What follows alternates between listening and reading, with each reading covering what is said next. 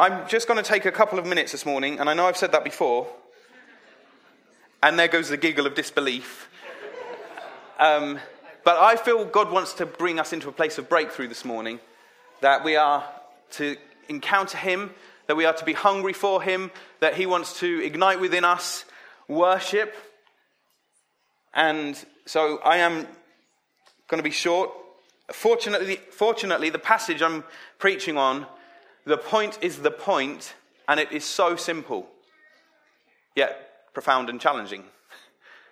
And so we're not going to get stuck in heavy theology. It's a passage which really comes back to our heart and challenges our heart and who we see God has said that we are. And so if you'd like to turn to Matthew chapter 5, if you weren't here last week, we have started a new series called As It Is in Heaven. We are going through what's called the Sermon on the Mount. It's a collection of teaching that Jesus gave. It's early on in Matthew's gospel. Matthew was one of Jesus' disciples, and he collected or collated a load of Jesus' teaching.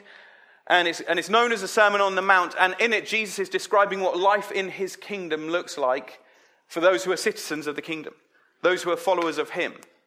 And it's this, as we were saying last week, Jesus comes and he, he starts by basically saying, My kingdom has come, and my kingdom is turning everything upside down. And everything up until now that the world thought has been important Everything that you thought looked like blessedness in life the rich, the powerful, the good looking, the clever. He's saying, I'm coming and I'm saying that those things count for nothing now in my kingdom. And we saw, let me turn to it, Jesus pronounced a whole new way of looking at life. And he's saying, I want you to see that these people are indeed blessed. A different group of people entirely. And I'm just going to read it just to um, remind us of it.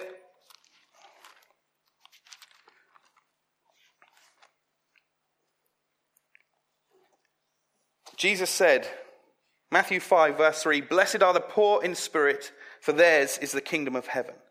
Blessed are those who mourn, for they will be comforted. Blessed are the meek, for they will inherit the earth. Blessed are those who hunger and thirst for righteousness, for God's way of life for they will be filled. Blessed are the merciful, for they will be shown mercy. Blessed are the pure in heart, for they will see God. Blessed are the peacemakers, for they will be called children of God. Blessed are those who are persecuted because of righteousness, for theirs is the kingdom of heaven. And then the final blessed pronouncement or beatitude that Jesus says is this Blessed are you when people insult you and persecute you and falsely say all kinds of evil against you because of me. Rejoice and be glad because great is your reward in heaven. For in the same way they persecuted the prophets who were before you. so we saw last week that Jesus is coming and he's not saying these are things you have to do. He's describing in his kingdom the kinds of people who are blessed. And it's a totally, totally different group of people to those who we would say are blessed in the world. And Jesus is saying, I don't want you to become like the rich and powerful. I don't want you to, be, to think you need to be good looking to be blessed. I want you to understand that in my kingdom, I bless those who are humble and poor in spirit, those who are broken, downtrodden. My kingdom is for those, and you can be in those situations. You can be fleeing ISIS today, and you can know that your life is blessed because that is what my kingdom is like. And those are the people who God loves to bless. Those are the people who are invited into the kingdom of God. Sure, the rich and the powerful are invited too. But to get in, they have to humble themselves and recognize that wealth and material goods and status and beauty counts for nothing. And so Jesus, we said this is a completely upside down kingdom. And then we're about to move on to Jesus talks about salt and light. And then next week we're going to see Jesus talks about himself being the fulfillment of the law. And then the weeks after that we're going to look at Jesus says, now, now live like this. And if we're not careful, we can come to the Sermon on the Mount and think it's just this random collection of ideas and, and sayings and nice um, coffee cup verses and this, that, and the other that Jesus has, that Matthew has collected together. And there's no sense of um, continuation or no flow between them. But to read it like that would be a mistake. There really is a structure to it. So, Jesus, in, in the Beatitudes, as we were reading, he kind of says, This is what my kingdom looks like. I'm proclaiming this is the value of God. This is what life in God's society in God's kingdom looks like. He's describing it. He's saying it, it, look, it is like this. And that's a huge challenge for us.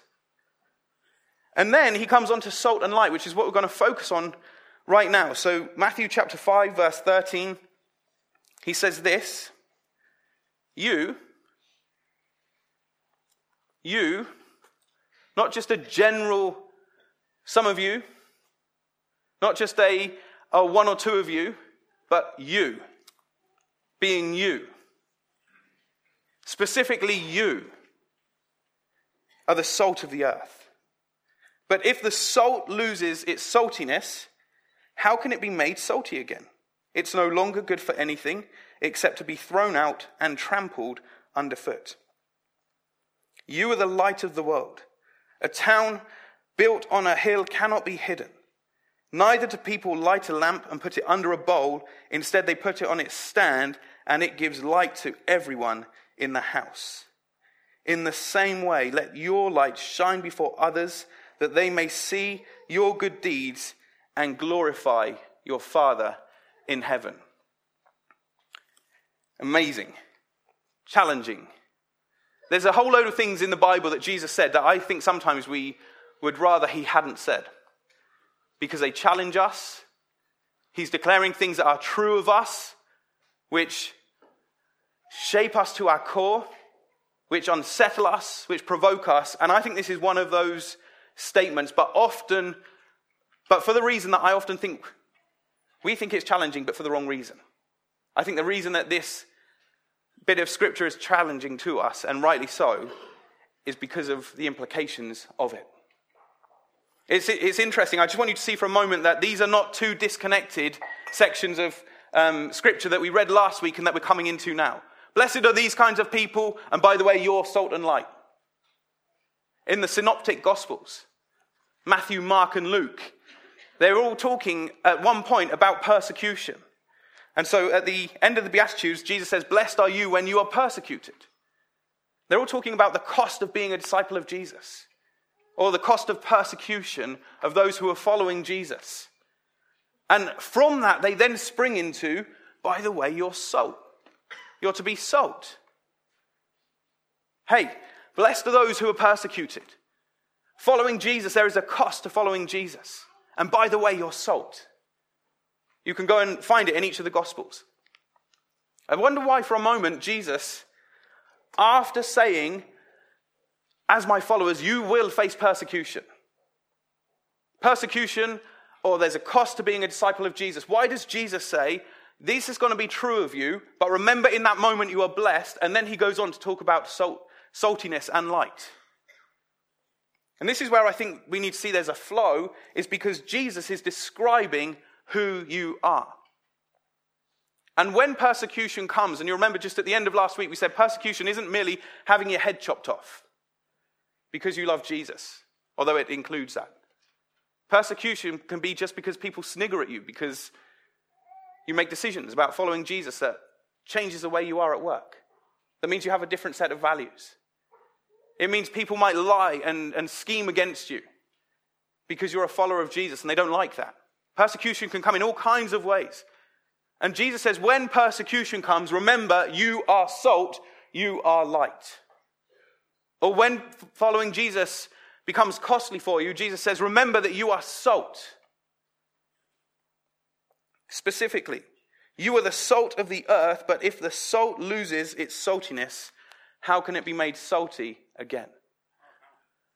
I think that Jesus knows that when we face persecution and we have to count the cost of following him, there are moments where we are tempted to shy away, where we are tempted to kind of not put ourselves into a situation.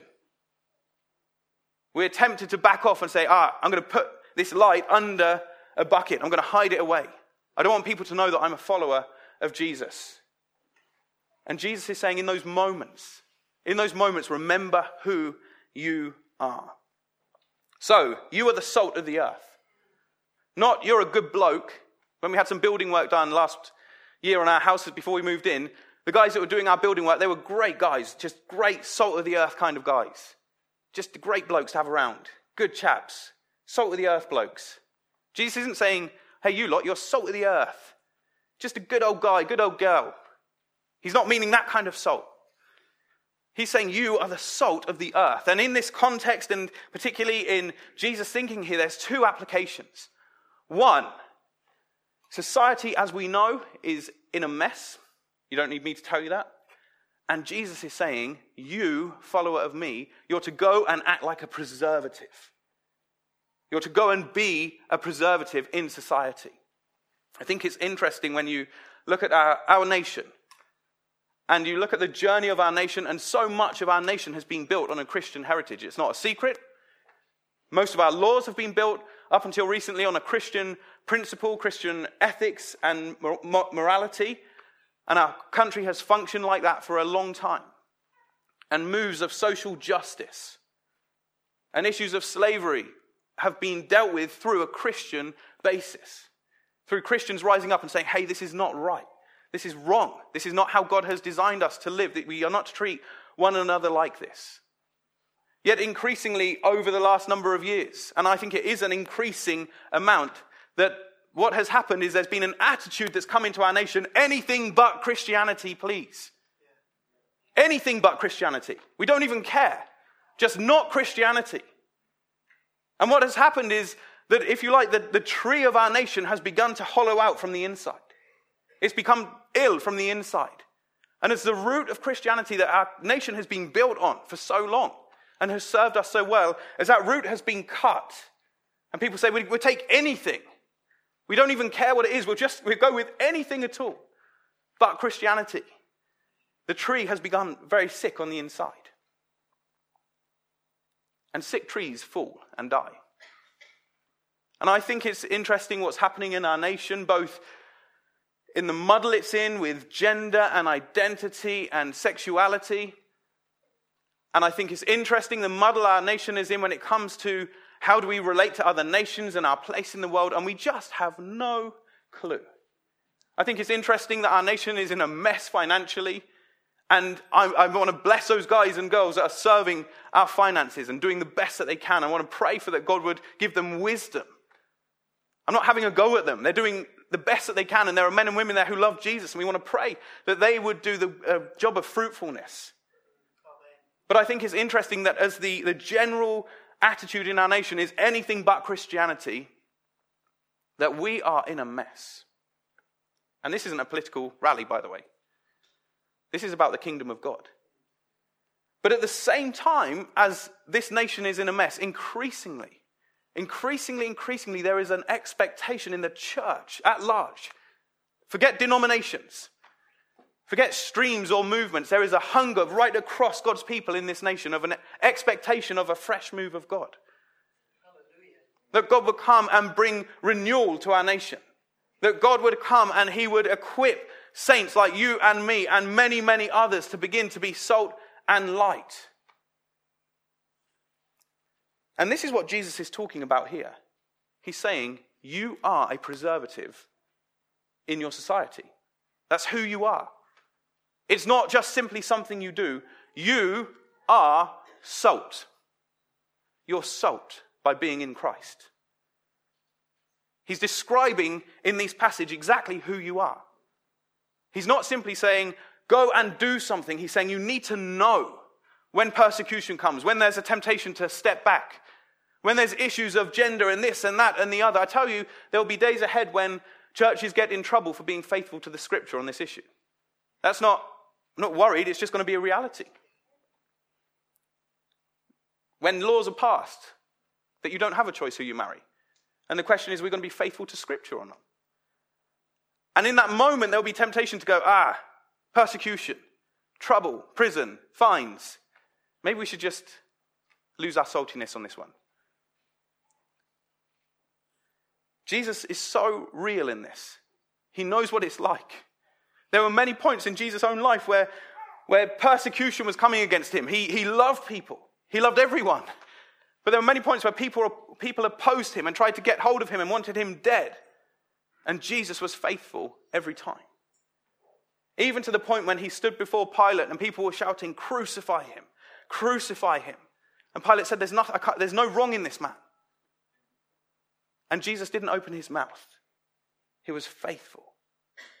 He fulfilled the scriptures, he remained salty himself.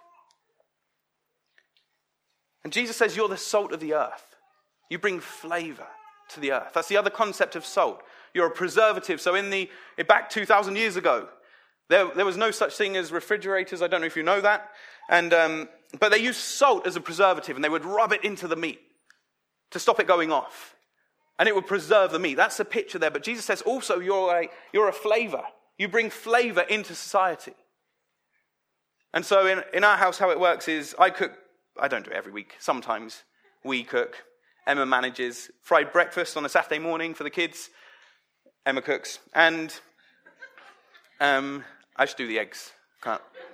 I'm, I'm particular about my eggs. And, and so we serve up the dinner, and then the kids get salt and grind it all over their dinner.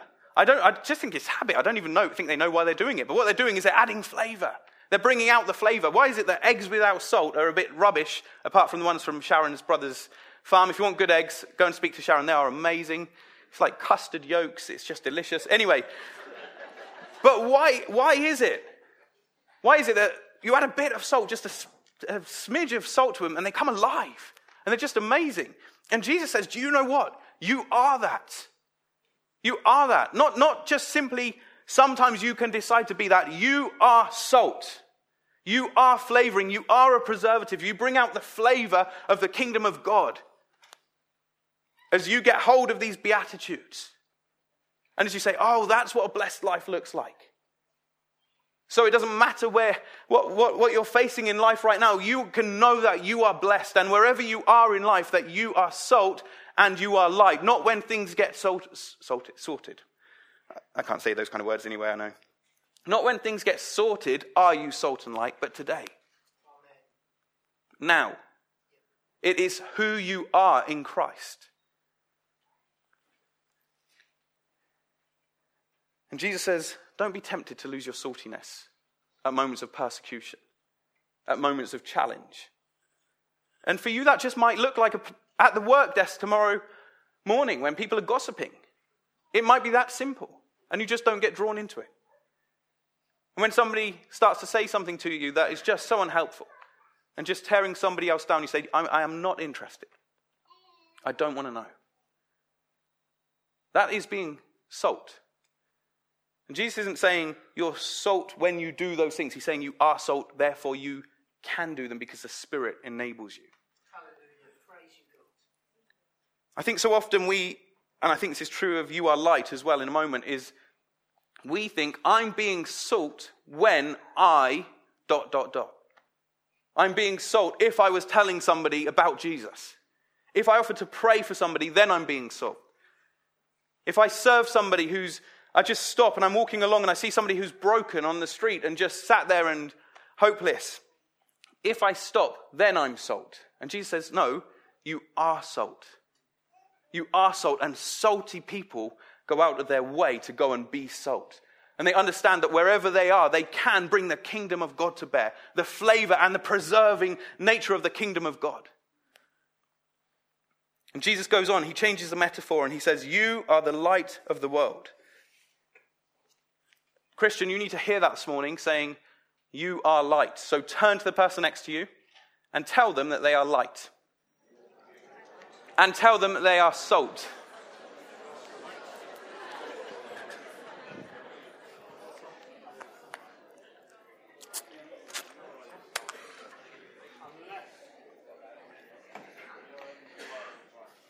Who was just told that they are salt and light? Put your hand up. And Jesus says of you, if you are salt and light because you are in Him and you love Him, I'm sorry if you're here and you're not a follower of Jesus and somebody told you you're salt and light, and that's a very weird moment for you. Bear with us. But if you're here and you love Him, and somebody has just told you that you're salt and light, or even if you're sat at the front, Dave, and nobody said it to you, you are salt and light, by the way. Jesus says that you are a city on a hill. America is not a city on a hill, by the way. You are a city on the hill, the people of God.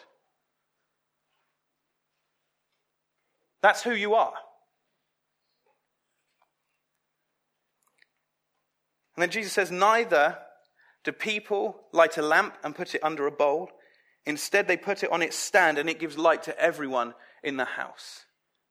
And the image there, back in the day of Jesus, people would have lived and worked and slept in one room.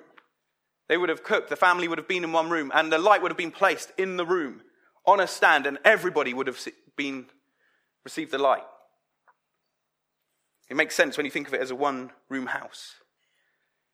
And Jesus says this In the same way, let your light shine before others, that they may see your good deeds and glorify your Father in heaven. Just want to read some scriptures around you being light. And I'm going to finish very quickly because I want us to pray and worship. John 8:12 Jesus spoke to his disciples and those following him saying, "I am the light of the world. I am the light. I am the light of the world. Whoever follows me will not walk in darkness, but will have the light of life." So if you're in Christ, you have the light of Christ in you. And rather than rather than having this concept of saying it's all about me and I care about how people see me, it's a bit more rather that you're like the moon and the sun shines on you and reflects the sun down to earth. And it's like you're a, a moon in that sense. The kind of light that you are is a reflection of God's light, is a reflection of God's love and God's compassion and God's heart and God's faithfulness and God's salt and light himself that he came in Christ. The Father gave his only Son to rescue a corrupt, decaying, broken world. And that Jesus was massaged into our world. Not just preserving, but bringing life, bringing flavor. And Jesus says, I am the light of the world. And if you follow me, you, you're not in darkness, but you have the light of life. If, you, if you're not a follower of Jesus, you, I want you to hear this, but with love and grace, that the Bible says that you are in darkness. You are living in darkness. And you might say, hey, I'm loving life. Life is great. But the Bible says you're in darkness. And I, I, I, want to pray and invite you to see that Jesus is the light and that he has broken into our darkness. Jesus is saying here that you are light because you have come into the light, because you have received light that is life. John 3 19, 21. Jesus says this, and this is the judgment. Light has come into the world, and people love the darkness rather than the light because their uh, works were evil. For everyone who does wicked things hates the light and does not come to the light, lest his work should be exposed. But whoever does what is true comes to the light, so that it may be clearly seen that his works have been carried out by God. There is something about light, and there is something about being light and reflecting the light of Christ that exposes darkness, that makes it uncomfortable for sin to be around you. And I, I, I, I just want us to hold this thought for a moment that wherever you are, you bring the kingdom of God. You bring what you take with you, whatever context you're in, you take the Spirit of God with you. You, you have the Spirit's enabling power, but you are a preservative, you are a flavor, and you are light. You make a difference because the kingdom of God comes through you. And I wonder if some of our stuckness in life and in following Jesus is that we think, and we've got to a place where we think it is merely that we have to do things rather than it is who we are in Christ. It is for freedom that Christ has set you free to live life as God intended it.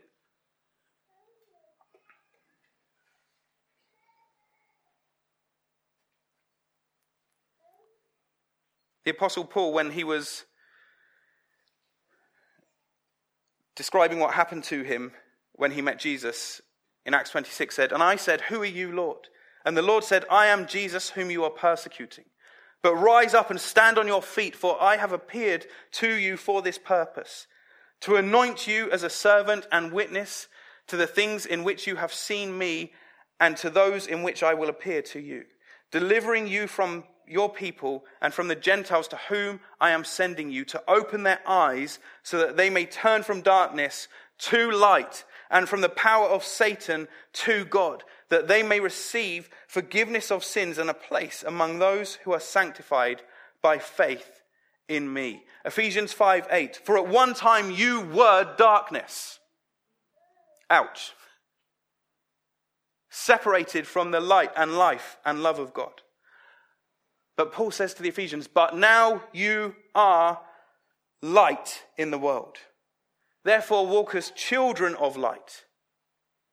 For the fruit of light is found in all that is good and right and true.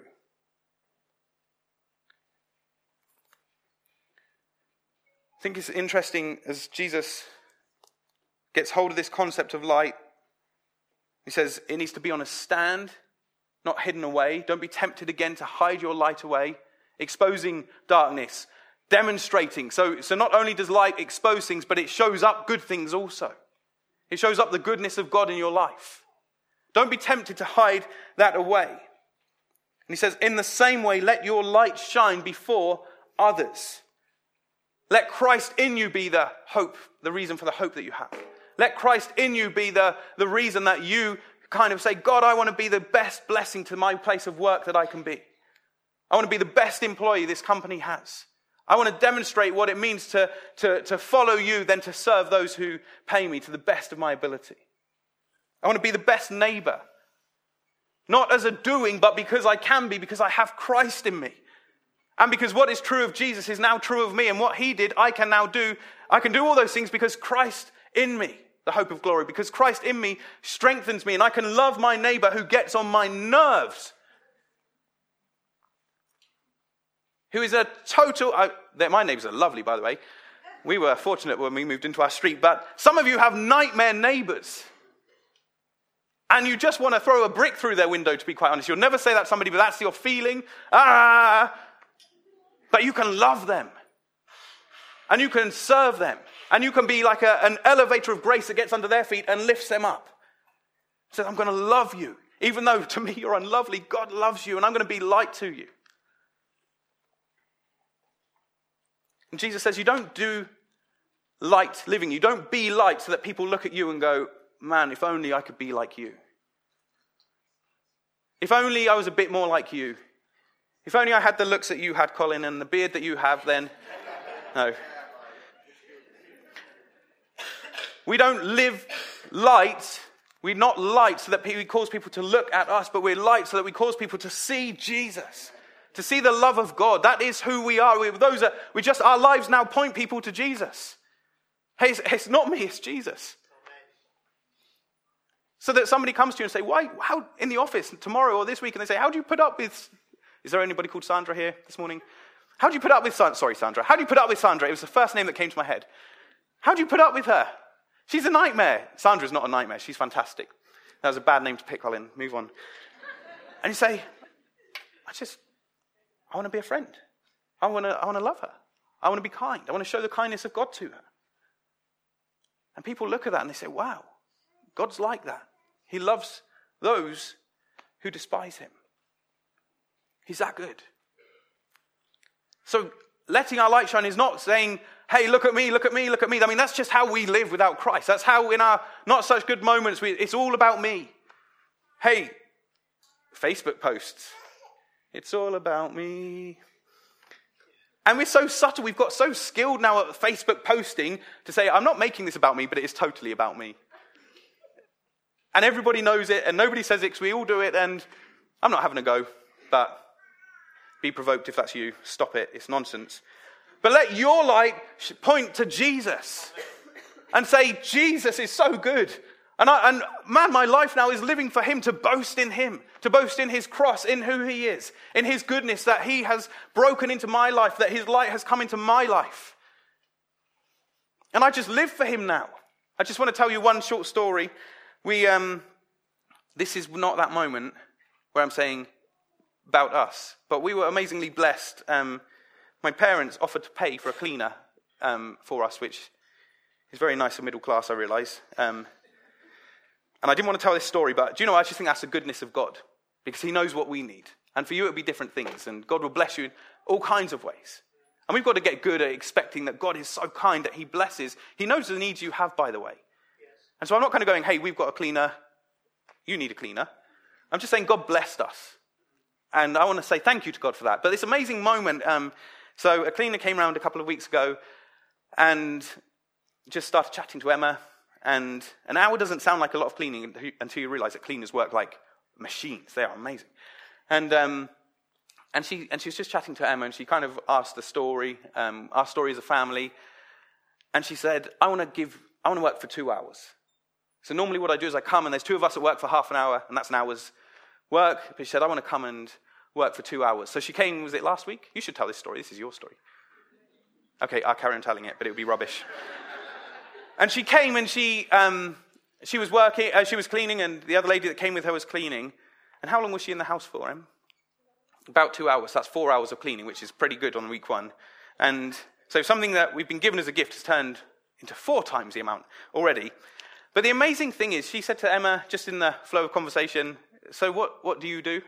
What does your husband do? And Emma has that awkward moment that I, I just feel so bad for, where she says, Well, it was one of those salt and light moments. She could have gone, oh, I'm not telling my husband's a vicar. Not that I'm a vicar, but you know. Because that's just a weird moment, I'm sure. And she said, Oh, my husband um, is part of a leadership team of a church in Swindon. And Lou, our cleaner's name is, can give you her number if you want. And she said, um, and she said to Emma, words to the effect of, what did she say? Quick, come and, t- come and tell the story. Come on, quick. Oh, come on, up we get.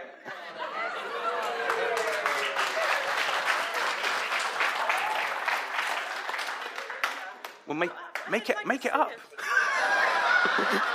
don't, don't leave me hanging now. I know, now you're under time pressure. That's what I'm worried about. Um, the kids are um, fine. what did she say? I don't even know what you were saying. About the house, and she's like, "You can't be religious." Oh yeah, she was just really shocked, really, and she just kind of. I just started talking to her about the love of God, and yeah, it was just an amazing conversation. I mean, she didn't get that, what a vicar is, and we, she was, I had to say a vicar because she didn't get what leading a church looked like or what a church even is really. She just was like, well, you're not religious, you don't have symbols all over your home, how can you have a nice home, how can you be nice? And I mean, it was literally like that, and she just, she was baffled by the whole thing, and I just kept saying, you know, we're just, I literally was explaining salt and light without those words. I was like, this is us as a society, this is who we're supposed to be you know, this is what Christ- this is what it should be like to encounter a Christian. And she was just blown away by it, really. She just kept saying, I can't believe you're religious. That seems really odd. You don't seem religious. And I mean, it went on for about an hour. I was like, get cleaning, come on. but yeah, she was lovely. And she was just, I mean, our house is quite dirty. That's what that says. but yeah, she was amazing. And it just, it just felt like a real God thing, really. And then she said she was going to discount the hour as well. She was like, it's only going to be £13.50 for like two hours of cleaning for four hours, really. So it's just amazing, really, how God uses all of that. And yeah.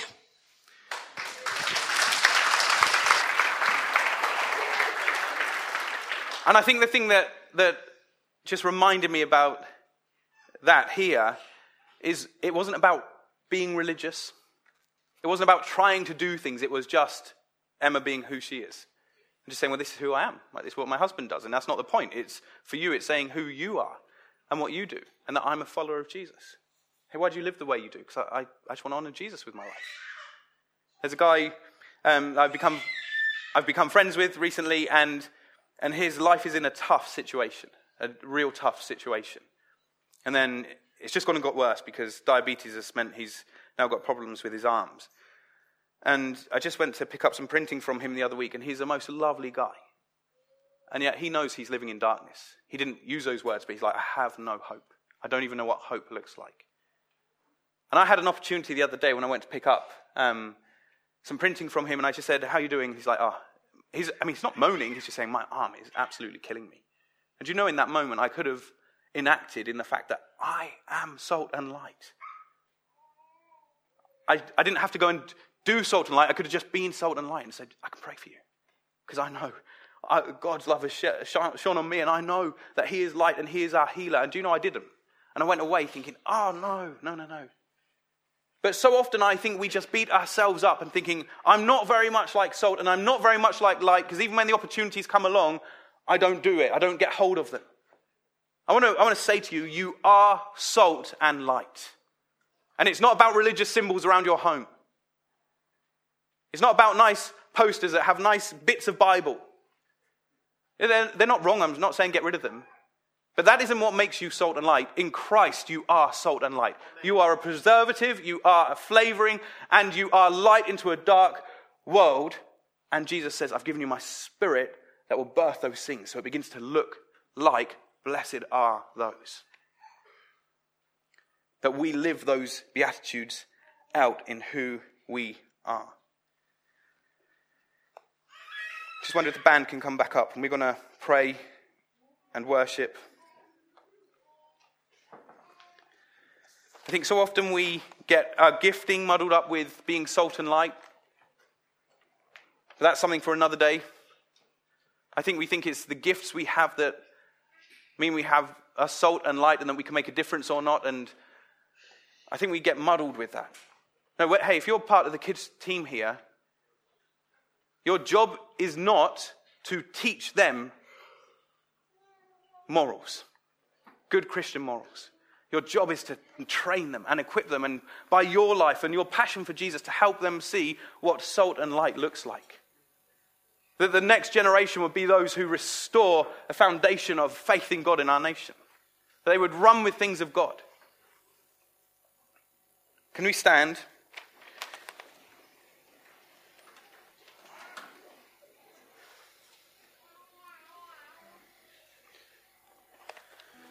I think so often we, we think of being a follower of Jesus and then living and the, and the life that we live as doing good works. And it so often feels like hard work. I'm just being honest. When I'm thinking in my worst moments about living as salt and living as light, I can think of it as being hard work. But it isn't hard work when it is who you are. And when the, th- the passions and the gifts and the talents and you and your story and who you are when you go, oh, this is me just being salt and light. I'm not pretending I'm something I'm not. I'm just being who I am. And when we, when we get hold of that, I, we were, a couple of us were at a conference for the last few days, and there was this great phrase that was said, and, it said, and this guy um, said, If I do what I do out of who I am, if I'm salt and if I'm light, bringing justice and care and love and kindness and telling people about the goodness of Jesus, out of who I am, not just because I better do that because that's what Christians do. It isn't work. He said it's worship. If I do what I do out of who I am, it's not work, it's worship. Hey, being salt and being light is not hard work for those who love Jesus. And if you love him, the effect is God, help me to be a salt that pervades. Help me to be a light that infuses. Help me to, help me to see your kingdom come in my life, that others may see you and glorify you. And we begin to kind of go, it's not about me having to get my friend to church. God, God's more than capable of that, by the way. It's about just in any situation, every circumstance, going, no, I'm salt, I'm light. When you walk into the office tomorrow, when you go home at the mealtime and that row you hadn't finished with your wife is about to kick off again. Part two. Go, no, hold on a minute. I'm salt. I'm going to bring the love of God to bear in this.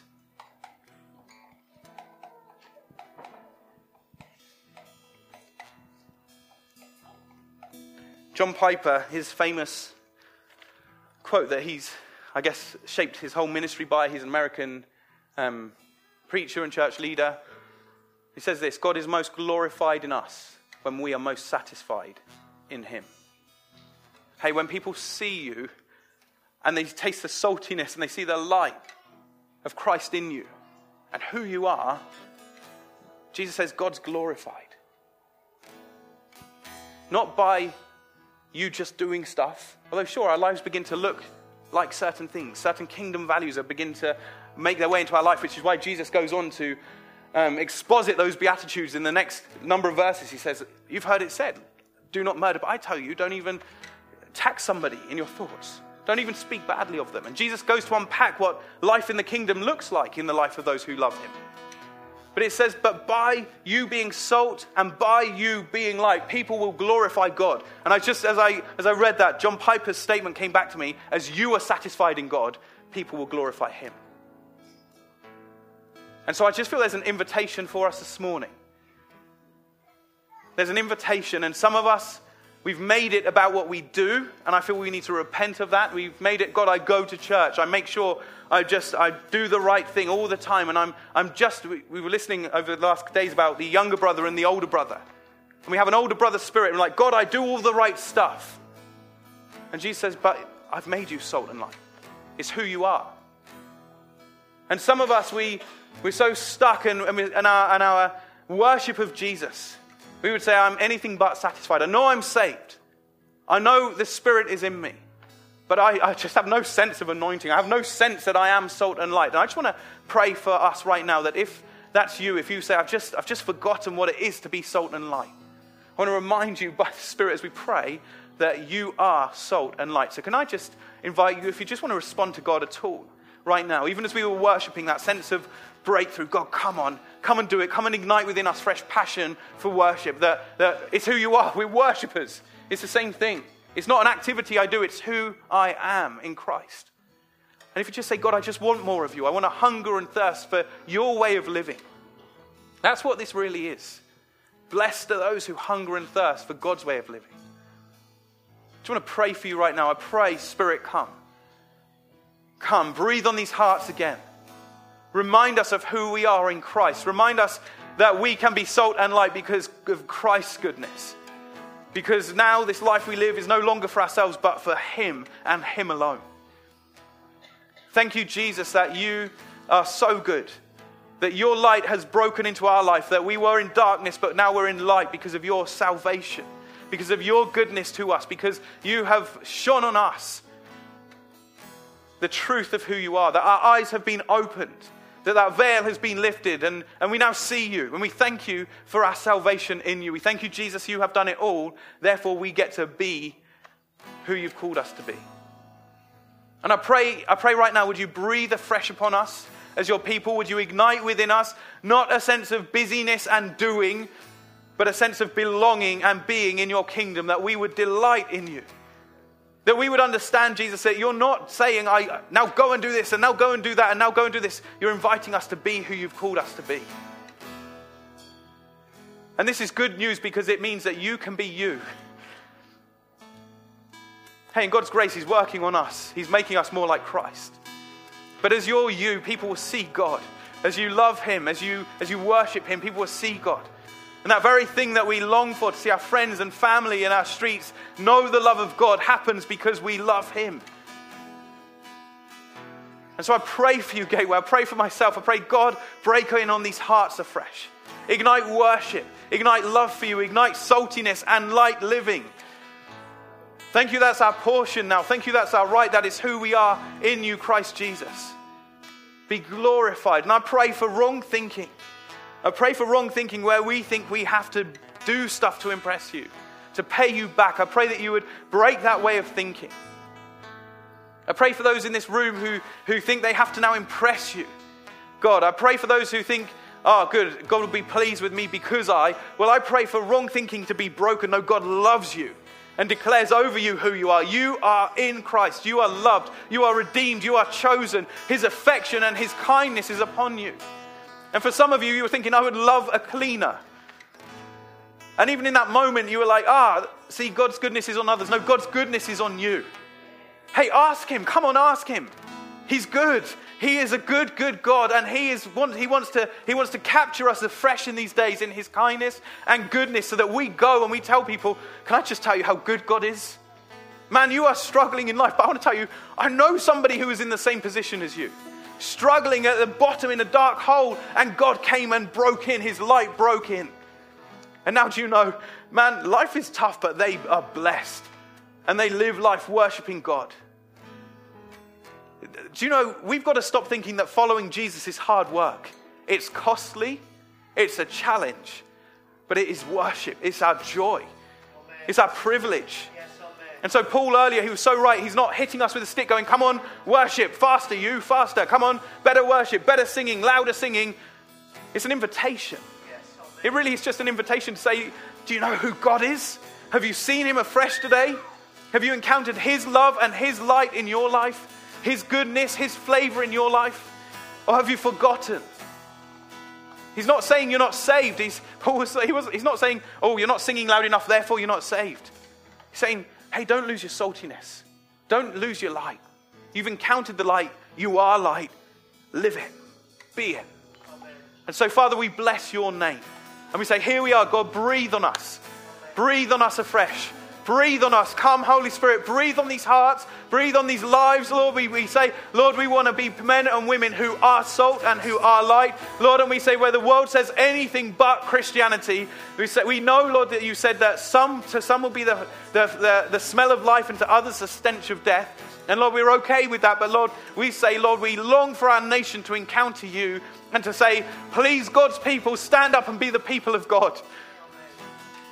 And so we bless your name. We bless your name.